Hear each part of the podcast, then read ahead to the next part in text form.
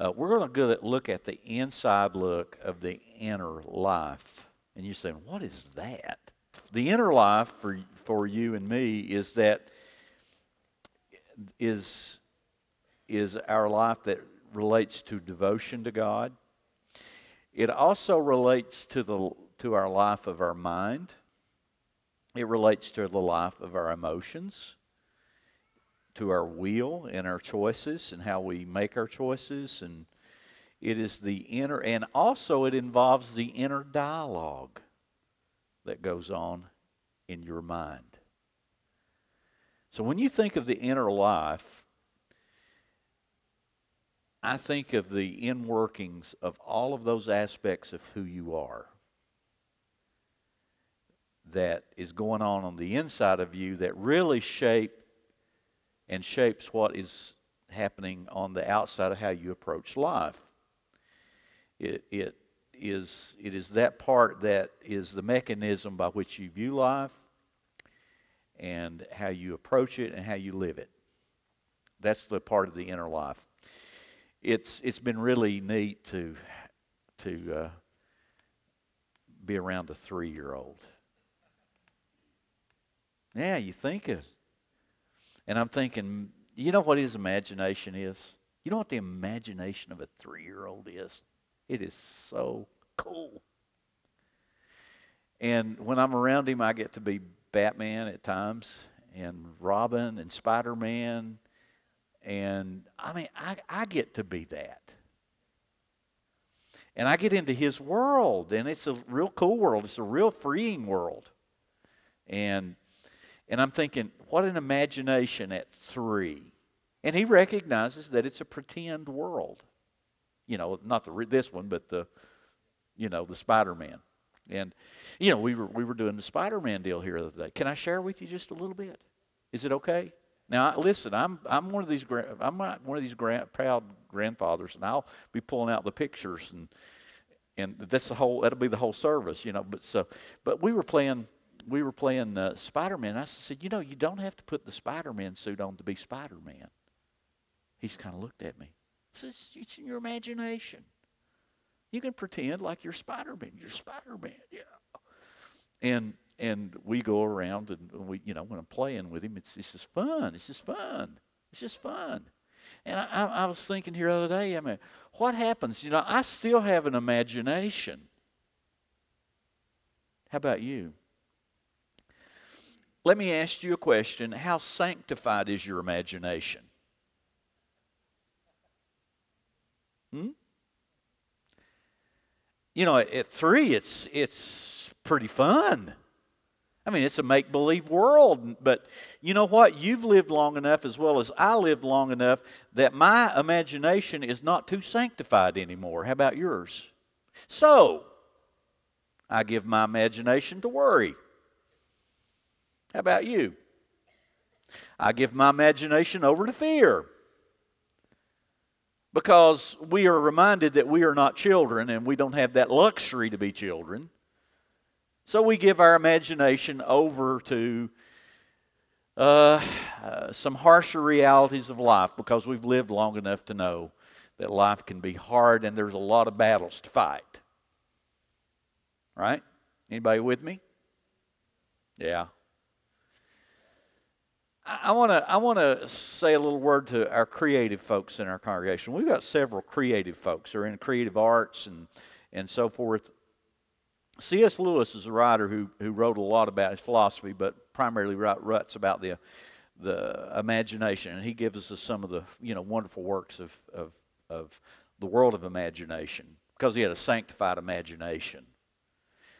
But what if, and I, I begin to think, what if we begin to take our thinking about how we look at life and how we view ourselves and how we look and we begin to, to say okay i want a sanctified imagination to think to think from god's standpoint of what what god not only sees about me to be true but but the reality of what our lives would be if we're wholeheartedly solely given to christ and pursued him with all of our heart I, I just think if I was I'm a creative person that I would be that I'm more creative. I'll just tell you this: I'm way more creative when I'm connected to the Lord in prayer and in fellowship, and and and I'm I'm less connected. It's, it's when I get connected with the realities of oftentimes of this world and the struggles and the pains and the heartaches and the fears and the tears that they just kind of rob the great joy of being creative.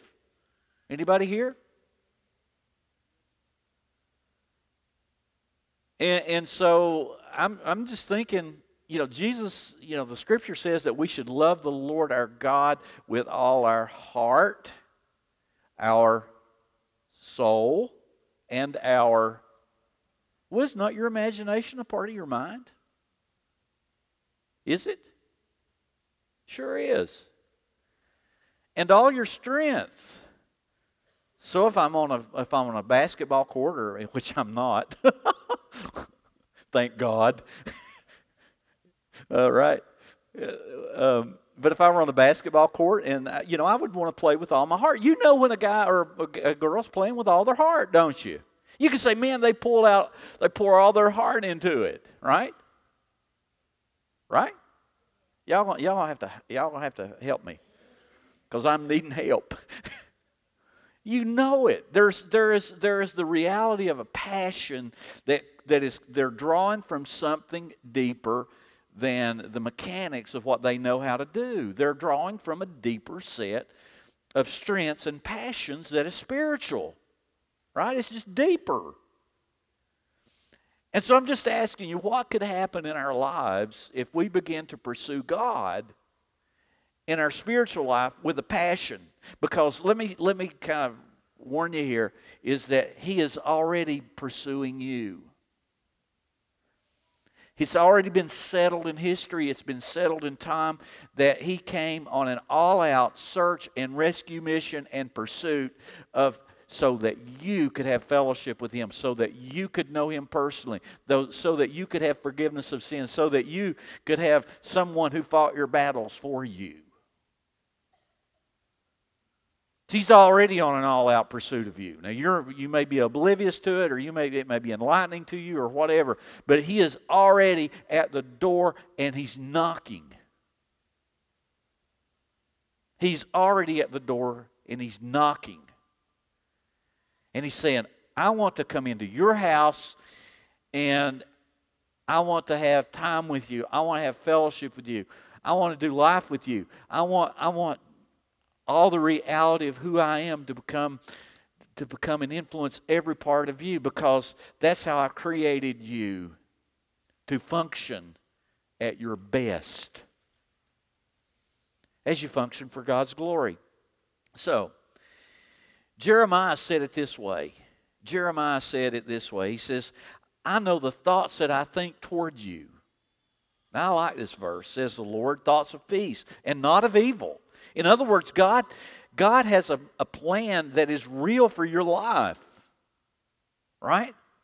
I think if God has a plan that's real for my life, I think I'd want to get in on it. How about you? And notice here, it's not in all the things that you imagine that are that worry your mind. It's not that. He gives you a say this with me, a future and a hope. He gives you something to look forward to and a firm, confident, this is what hope is biblically. It's a firm, confident expectation that he will fulfill all of his promises because his promises are based upon his very character. It's a powerful truth. So God says this at the gate. He said this for his children. He says it for you and for me. That he knows and these thoughts that he has for us, and it's not the things that we imagine. Because oftentimes we can imagine the worst. Or is that just me? Probably not. And notice what he goes on to say. He says, Then you will call upon me and go and pray to me. So You go to pray to him, and I will listen to you, and you will seek me, and you will find me. Not that he's been lost, but you will find the reality of who he is when you search for him with when you search for me with all your heart. That is a promise. Jesus said, We have not because we do not what? Ask. Now, I want you to, if we could kind of go back, one of the one of the biblical principles, one of the principles of interpreting the Bible is this: is to understand the Bible. You have to you have to kind of have in your mind that it was not written directly to you, but it actually came in the context of time to a group of people. So we get to Matthew chapter 6, and we get through all the Gospels, particularly, we realize that, that the Gospel writer Matthew, who was, who, um, who, who was a follower of Christ and a tax collector who came to Christ, writes a gospel, and it's a part of the four Gospels, but there's one gospel, and there's four different accounts of it. But he writes a gospel that, that gives us the reality of who Jesus is. And what we see in Matthew's gospel is that he presents Jesus as the king. Matter of fact, Matthew writes more about Jesus' kingly lineage. He does it through the genealogies, and then he goes through and brings in the Old Testament law and prophets that relate to Jesus. So, what, what Matthew is wanting you to understand, is what Matthew is wanting his readers to understand, is that Jesus just comes down as in as a in a process of how God has revealed himself in time and the living word comes to live among men as king. So we have the Lord's prayer. Our Father which art in heaven, hallowed be thy name thy kingdom come. All this kingdom talk, we find that Matthew kind of gives us insight into that, into the life of Jesus. So if we were living in the first century world, Jesus comes down during a time that there was, there was a multiplicity of worldviews as it related to particularly Judaism, and then you had the Greek and Roman world, which, which people lived in at that moment in time. And people had different thoughts, even in that time, in a diversity of in the diversity of this religious world, con, ideas about what religion ought to be. The religious world of Jesus was was uh, was multifaceted in, in in a lot of ways, a lot like our day and time. So there were, there were people that, that had influences of Greek culture around them. They had all kinds of influences of the world and worldviews around them, ways of looking at life and being religious. You had some people that had many gods and they served many gods, and you had some who served only one, one God, and that was the, that was the very that was the very reality of, of Judaism, was that there was one God, which made them distinct made the reality of that distinct. But there was different ideas how you approach this God. So, in, in the religious world of Jesus, there were different groups of people. There were the Sadducees, and the Sadducees were kind of like this aristocratic group of, of, of religious lead, leaders, and many of them were priests. And um, and there was this there was division in, in, in, the, in the religious world. Uh, and there were dif- different thoughts. The Sadducees did not believe in the resurrection, in the literal bodily resurrection. They, they just didn't think it was. They were an aristocratic kind of religious. It was a religious aristocracy in their mind and their thinking. That's the that's their approach. And then you had some of the more common, uh, the Pharisees, were teachers of the law, and these these people were uh, these guys were really. Um, they did believe in the resurrection. So there's always this contention going on with the Sadducees and the Pharisees. And we all know this is an old joke that, but we all know why the Sadducees were sad because they did not believe in the resurrection. They were sad, you see. Okay? Yeah, that's corny, I know. But, but it worked for a little laugh. But the Pharisees and Sadducees, and what the Pharisees did, they not only took the, the Ten Commandments, but then they began to take all the Levitical laws. Have you ever read the, through the book of Leviticus? And you read, the, read that sometimes for your devotions.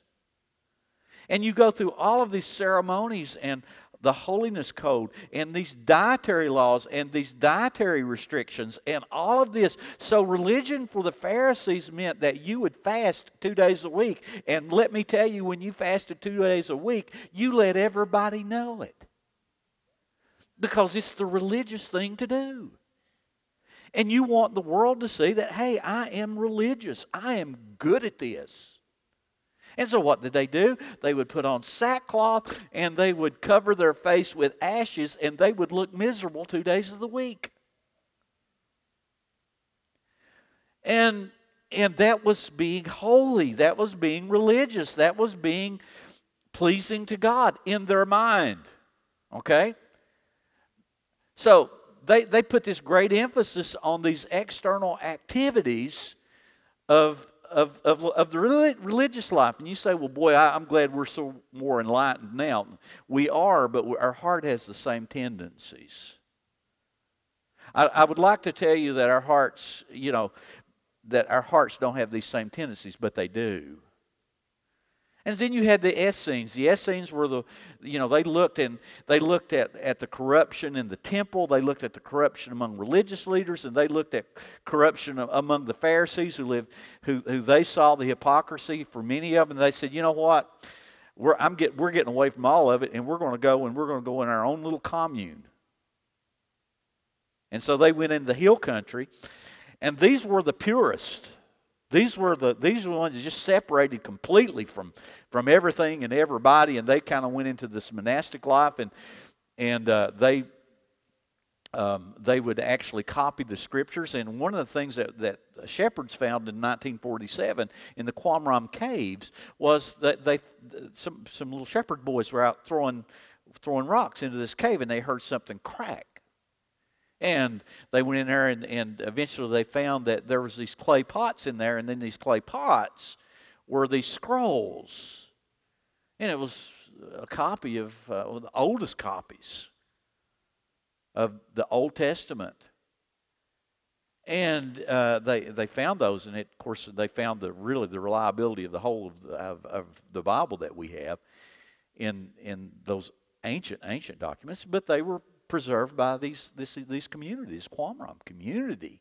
They, these were the purists. And then there were the zealots who kind of linked politics and religion and all of it, and they were zealous and, and man, they were they were they had a whole different angle at it. And their Rome really had their eye on these folks. And then there was just the common people. They didn't feel like that they felt that they would fit in with the Sadducees and then the, the Pharisees or the Essenes or the Zealots. They were just kind of there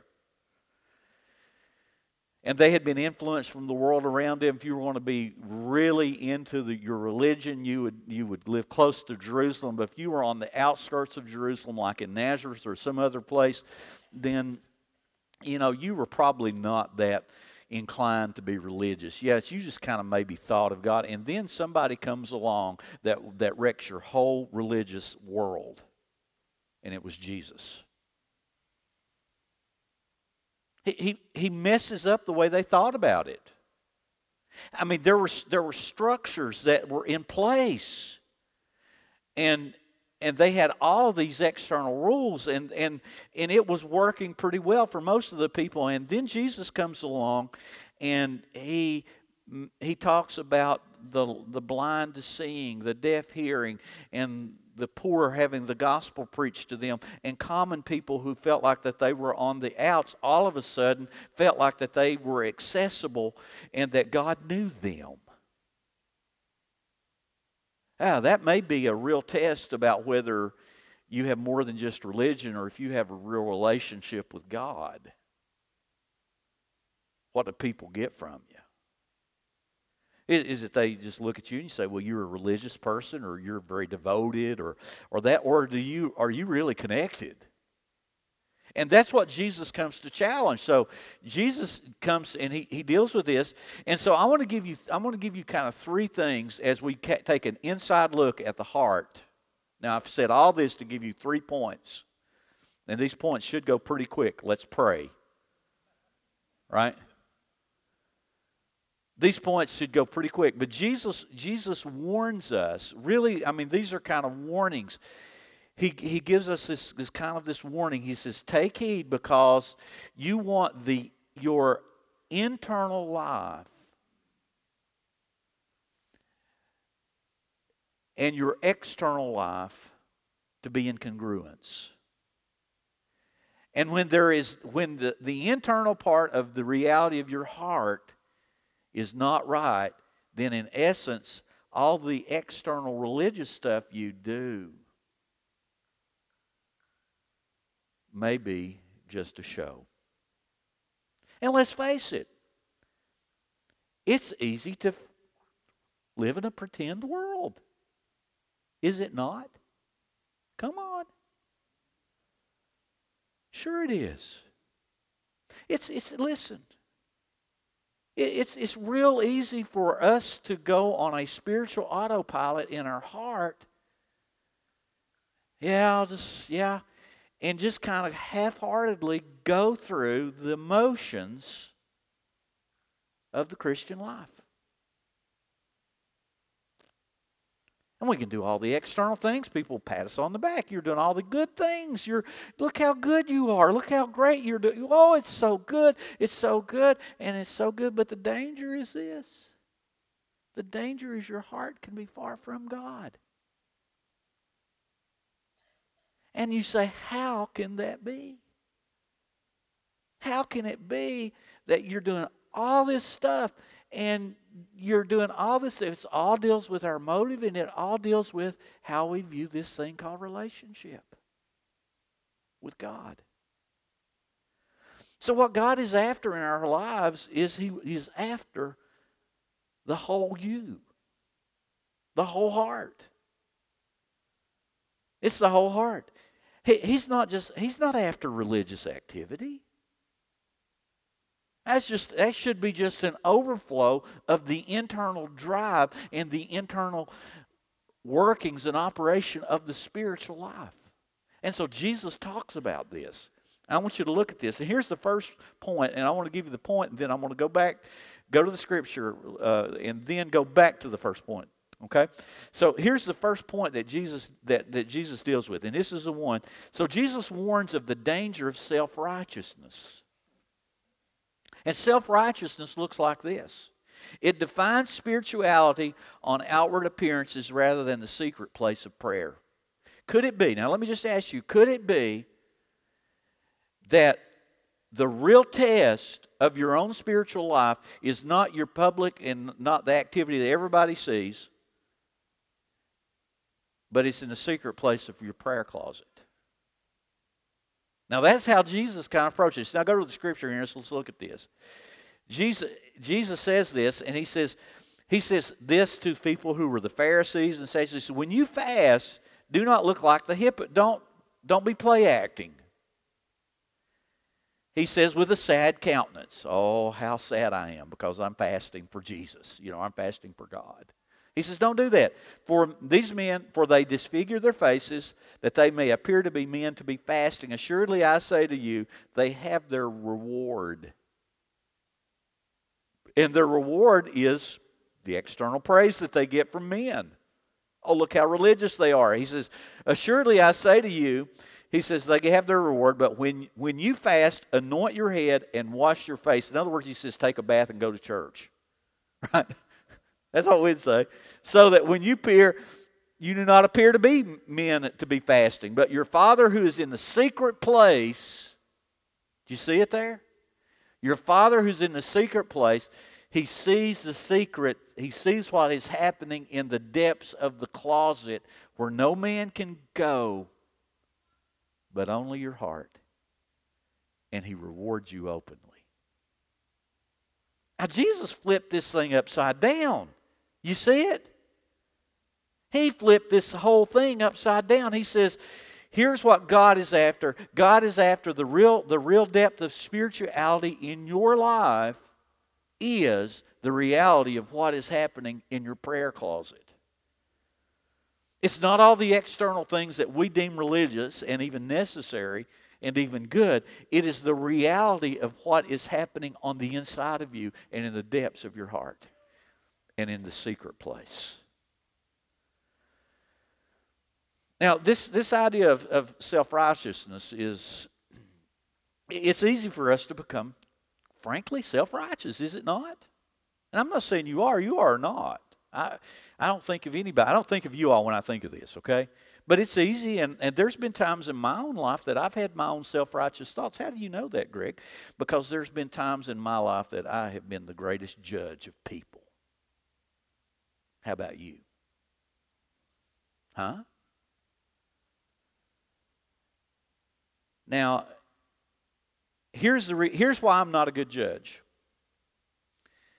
I'm not a good judge because I have my own standards of what I think's right. Right? And you may look at something on the outside and you say it's this way, but you don't know the depths of what's going on in somebody's heart. True? Now, let me just say this there are rights and wrongs in life, and the Scripture's already made judgment on those, and those things are pretty clear. I'm not talking about those things. I'm just talking about. I'm just talking about when it comes to looking at your religious neighbor. Okay? I know it's it, it really hurts, doesn't it? I mean, this is how this is where Jesus goes with this stuff. Okay? So I have to remind myself, okay, I'm not God, and my righteousness is really not within me because my righteousness is not really that good, but Christ is righteous, and my righteousness is in Him. So, there's a real danger that we can become externally focused in all of our religious activity and forget the deception of the heart the proneness of our heart to be deceived. So, he deals with this. So the Pharisees were going around. They said, Why don't you do this? Why? And he was going around. They were like, for instance, they would follow Jesus on the Sabbath. And, and Jesus was going to, into this field and he would glean corn from a cornfield, and that was part of their proper etiquette. But they, if they did it on Sunday, they were breaking a law, a religious law. And, and the Pharisees uh, would say, well, why are Jesus' disciples not fasting two days a week like, like we are? They must not be right with God. It's just real easy, and we, we, can, we have our own different versions of it. It may not be that, but it's a different version, and sometimes it's our own version. And Jesus just simply warns us get back to the very reality of it, and that is live your heart, open your heart to God, and live, live it on that basis. And yes, it will affect how you live. It'll affect how you treat your neighbor. It'll affect how you live life. And you will live very authentically when you do. You'll live confessing your sin, the reality of, of and thankful for forgiveness and thankful for grace and thankful for all those things that make you right with that that that God has done in our behalf to make us right with Him. Jesus just wants the heart. That's it. He just wants the heart. So here's number two now. Aren't you glad that we're getting through this? Here, the, the first you think the first one was bad. Let's look at the second one. Jesus warns of the, the danger of self satisfaction.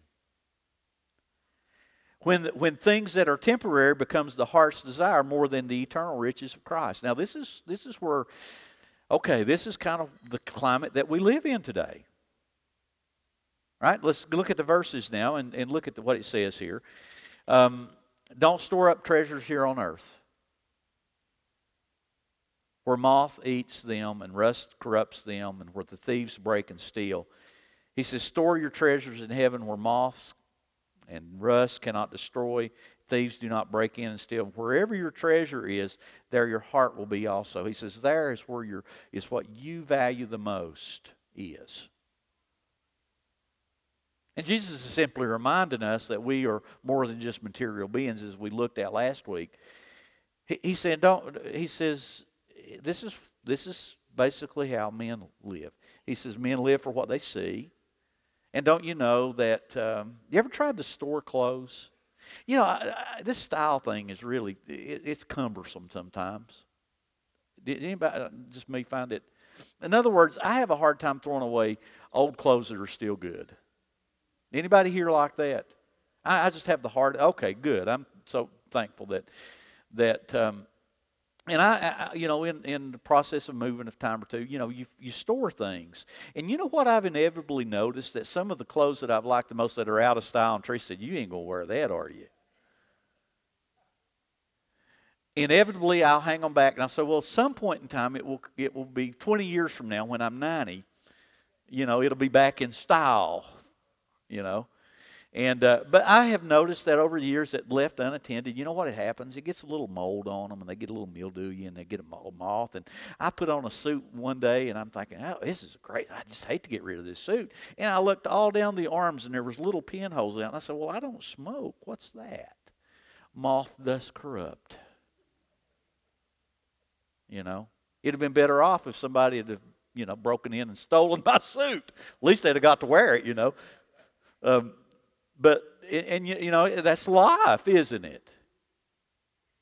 You know, uh, uh, it just eats eats eats away at stuff, and you know, you look at your car, and you know, you buy it off the lot, and then you know, t- three weeks later, about a month later, you look and you say, "I think I need a new car." Why? Because it's all dirty, and you know, you've got road grime on it and grit, and you got uh, tar on it, and, and then all of a sudden you went through the drive-through a few times, and there's the old French fries that are somewhere in the behind the seat, and you know you smell the you smell the the baby's three-week-old you know bottle that is that was lost in there, and you're thinking, what happened? You know, rust, and then eventually rust takes over, and and uh, it's a real encouraging part of life, isn't it? The, and then he says, and then there's those who just come and take what you have. Uh, thieves that you you know things that you put value around so we lock things up and and and we we do all that and, and and yet this is the world that we live in jesus is reminding us don't don't don't don't bank too highly on these things why is he talking about this because Jesus knows the natural tendency of the heart is to find security in stuff down here. It just is. And it's that way for me, and it's that way for you, and it's that way for your neighbor, and it's just that way. Our heart is drawn to this stuff. Why? Because our heart are drawn, is drawn oftentimes to things that really cannot eternally satisfy. So Jesus is simply saying, don't become self satisfied with stuff down here and just say, okay, I've got the big stuff taken care in the end. He says, no, pursue the big stuff now. Pursue God now. Is that's what, if you're trying to figure out wonder, that's where it's at. It's what you, what you treasure the most. I want, want to give you a, a little uh, C.S. Lewis quote. I think it's here in, in this place. If not, get it, get it there if you can. Uh, C.S. Lewis, quote, let's go to the next slide. Go to the next one. He says, Christ says, Give me all. And he does. Now, C.S. Lewis wrote, He says, I, I don't want so much of your time, so much of your money, or much of your work. He said, I want you. He says, hand over the whole natural self, all the desires which you think that are in, innocent as well as the ones that you think are wicked, the whole outfit. He, he wants to come just take it all over. And he says, I will give you a new self instead. In fact, I will give you myself. My own will shall become yours. Now, that's good.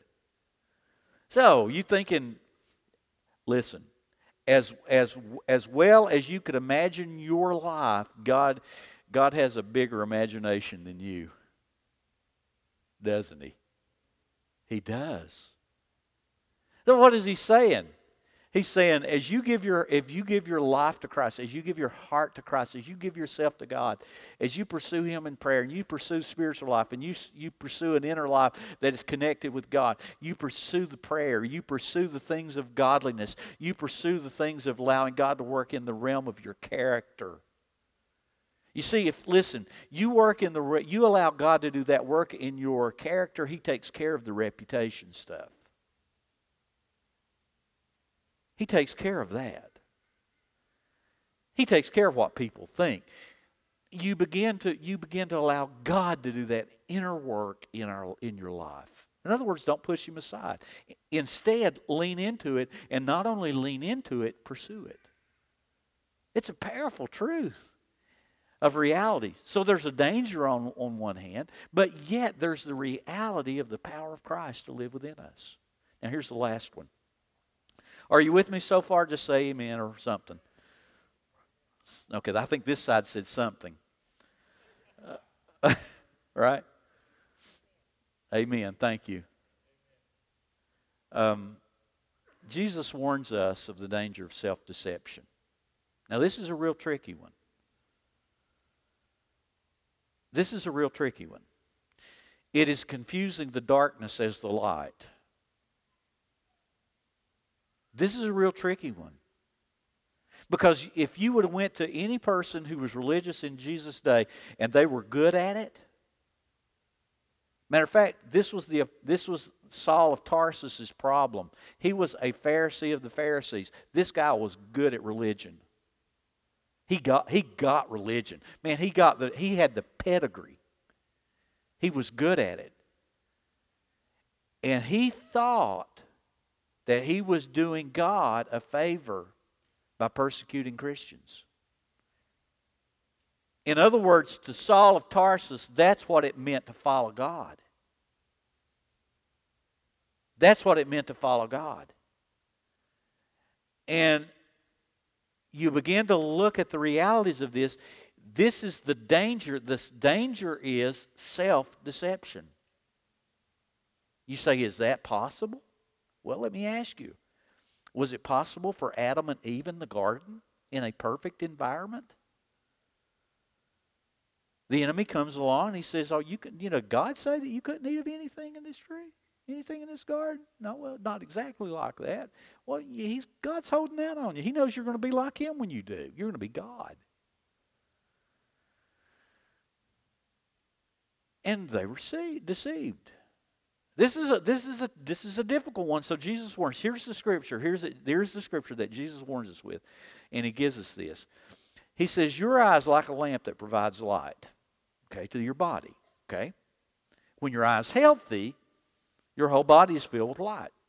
In other words, you see correctly, you see clearly, you see reality. But when your eye is unhealthy, your whole body is filled with darkness. And if the light that you think that you have is actually darkness, how deep is that darkness?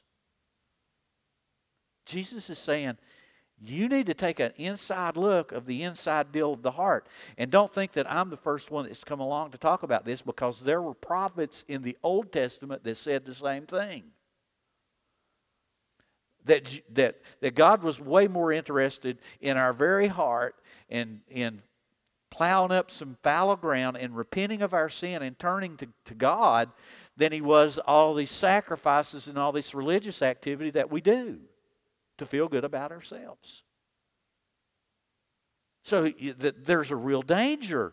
There's a real danger. That's why, listen, that's why it is so important that we have the truth of this word to shine into our hearts, and our hearts are receptive to the truth. Because it is that that shines a light into the depth of our heart that allows us to enjoy fellowship with God and listen to see reality of life as it really is. Otherwise, we live in a world of self deception without truth. This is a little caveat. There's not a whole lot of emphasis in our world today upon objective moral truth. We say it's self defined. We, we, I create my own truth for myself when we're seeing where it's leading us as a culture. The problem is really a truth problem, and the problem is, you see, there's a lot of times that this word, I stand convicted by it in the depths of my heart. Do you? I mean, sometimes this word cuts to the depth of who I am, and I am learning to say, Lord, that really hurts, but thank you for it. Why?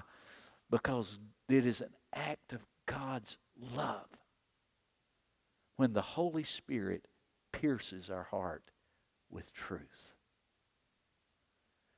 And then he just tears away. And then God comes along with this healing balm. So the truth that sets you free is the truth that heals your heart. Right? Thank God for his word. Thank God for the truth of his word. We're begotten by it spiritually.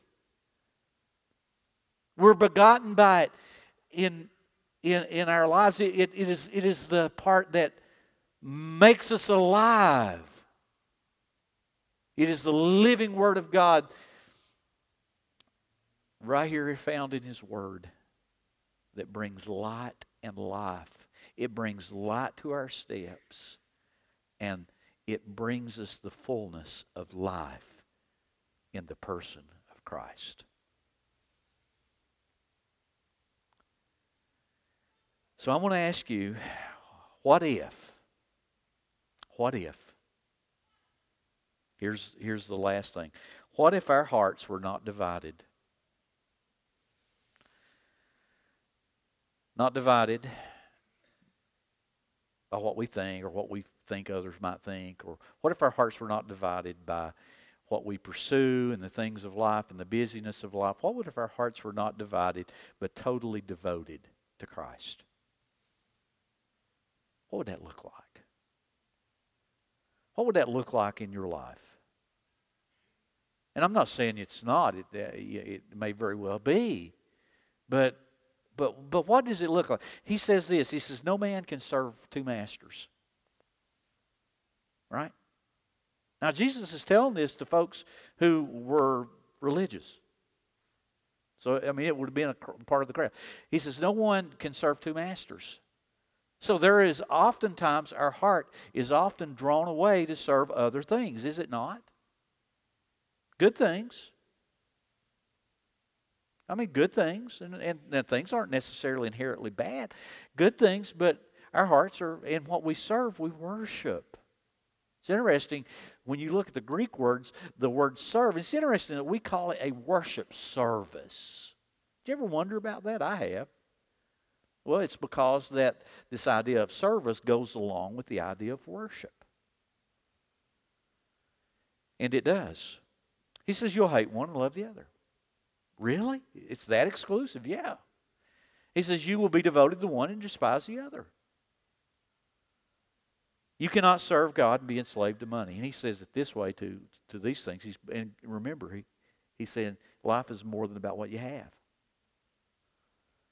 So this is the inside look at the heart.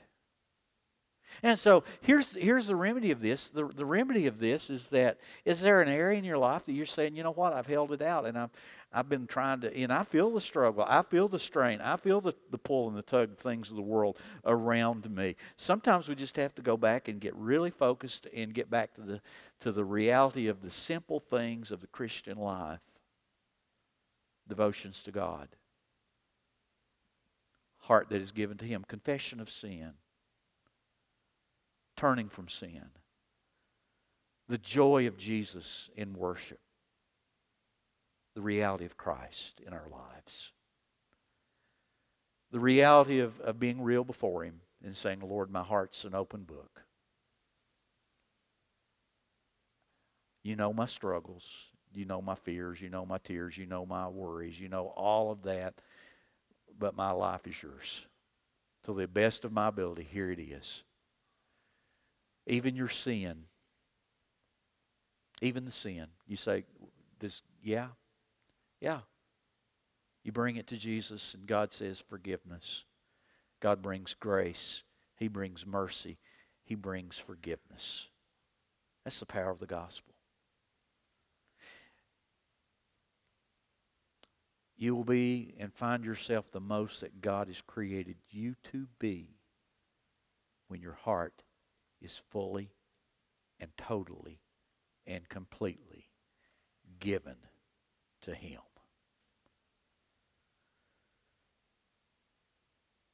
Father, we are thankful for the power of your gospel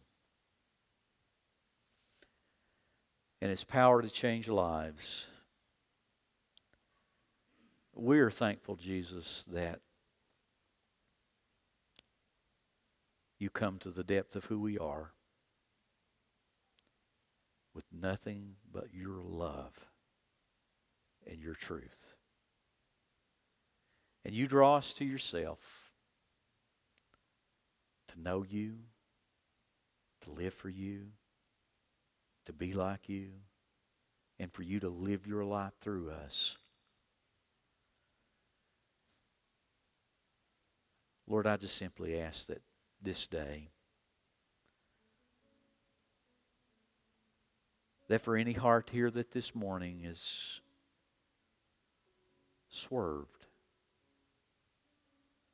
find themselves being drawn by the things that this world has, says. It happens so easily. You know our frame, Lord. You know how prone we are to get our eyes off of you. So I pray that today could be just one of these little reminders that you've got good planned for us.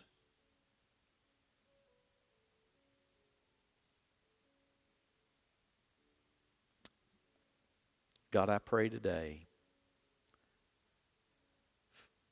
that you would take the desires, the dreams, the goals, the aspirations, ourselves, our struggles, all that we are. Give us grace to lay them down to you and let you be God.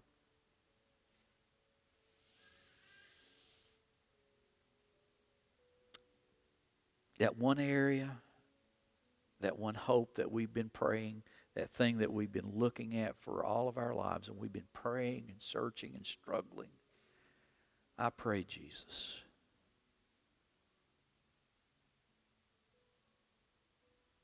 That you'd give us the grace to just give it to you,